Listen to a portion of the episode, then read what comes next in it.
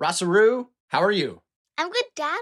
How are you? I'm very well myself. Are you ready to know everything? Yes, I am. Let's do it.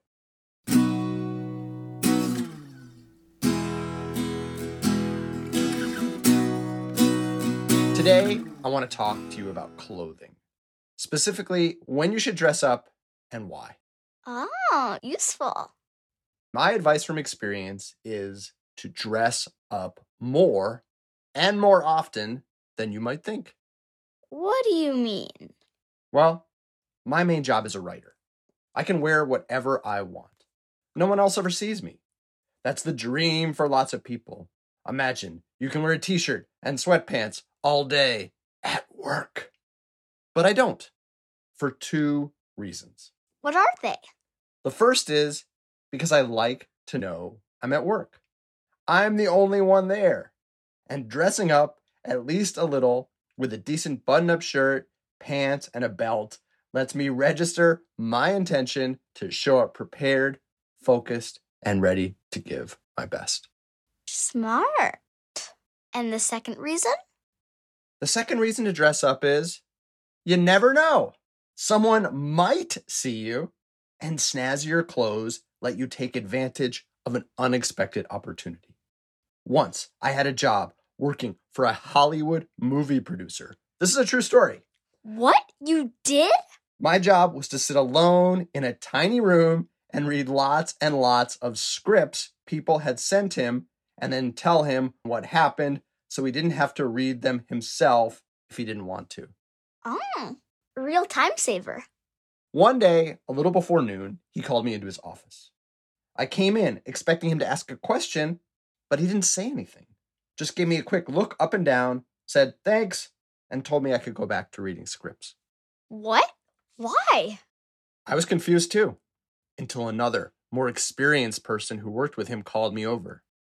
Hey, he said, you need to dress nicer. What do you mean? I asked. I was just reading scripts all day. I wore nice enough pants and a rumpled shirt. Do you know why he called you in? To ask me a question?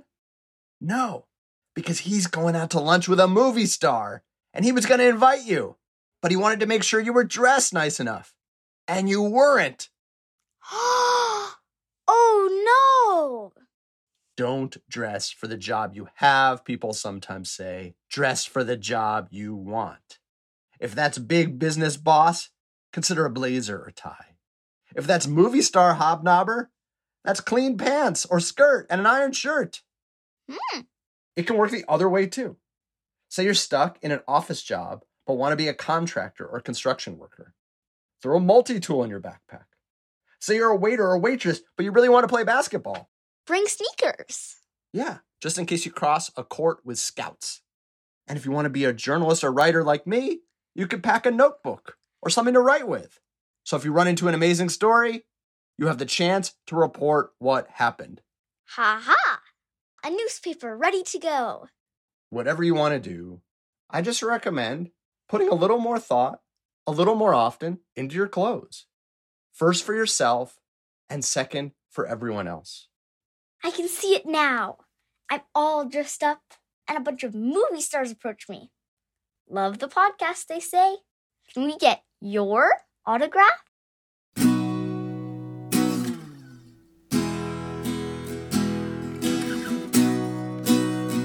Ready for today's poem? Yeah. What is it? It's called Invictus by W.E. Henley.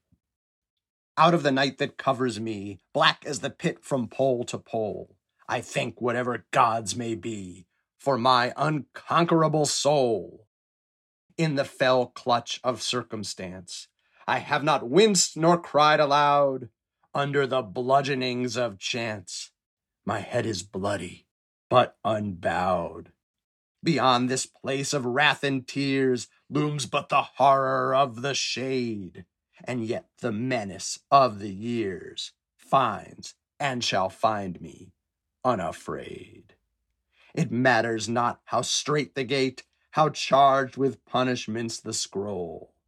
I am the master of my fate.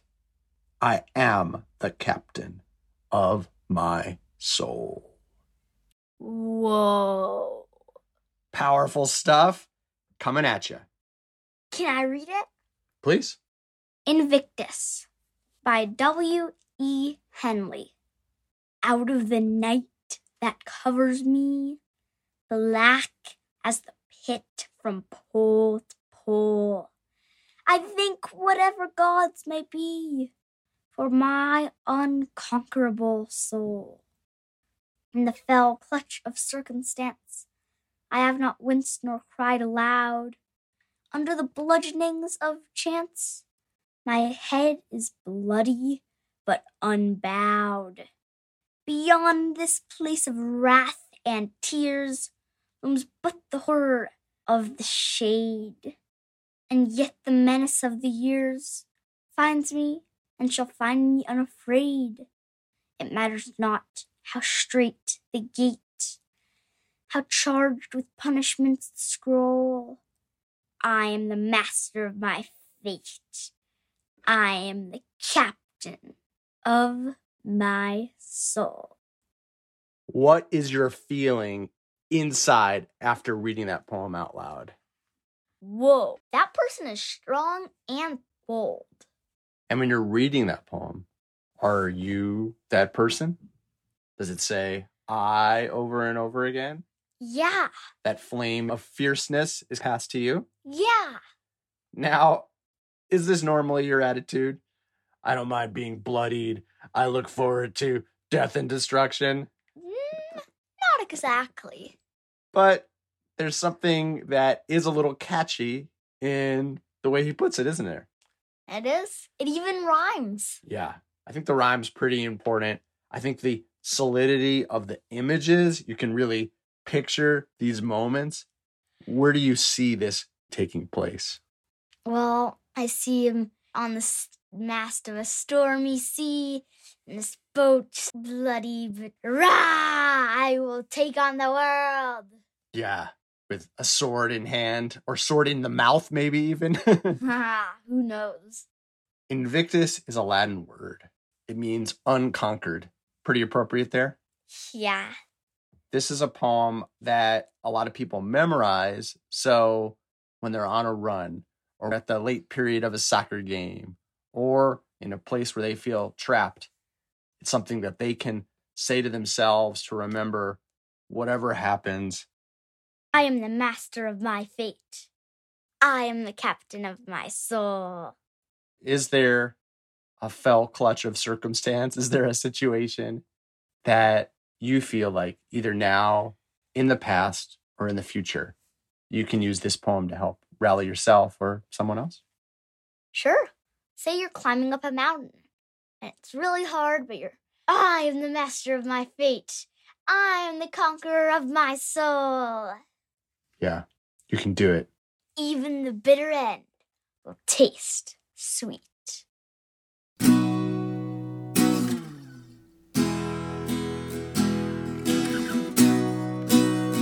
Last segment of the show.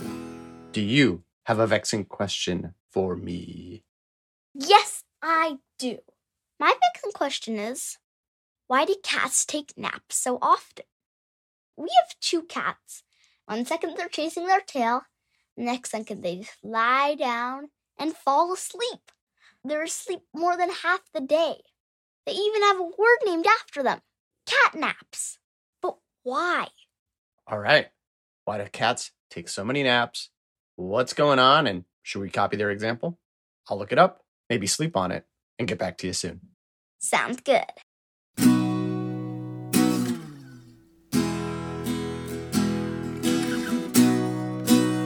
I'm back, and I've got the answer to your vexing questions.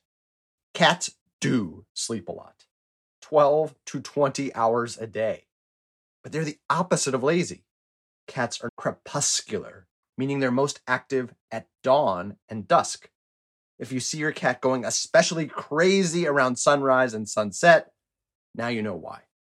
The reason is it is the prime hunting time for smaller animals, while the bright day and darkest night is prime hiding time from bigger ones. As for cat naps, note how alert cats can be even while they're sleeping. They rarely enter deep sleep for longer than five minutes. A sudden noise or even a new interesting smell, and they're up and off the couch or blanket and into action. Human cat naps aren't really the same thing, but taking a 20 to 30 minute midday snooze has big benefits. According to Healthline, it consolidates memories and learning, increases alertness and attentiveness, boosts athletic performance, and improves your mood. So copy your cats or scoot up next to them if they'll let you share the couch. Aha! I have to be ready to hop up and hide if a bear breaks down the door. Or hop down and pounce if someone in the kitchen makes chips and guacamole. You Must Know Everything is produced by me, Jeremy Smith, and her, Rasa Smith, with awesome music by Furniture.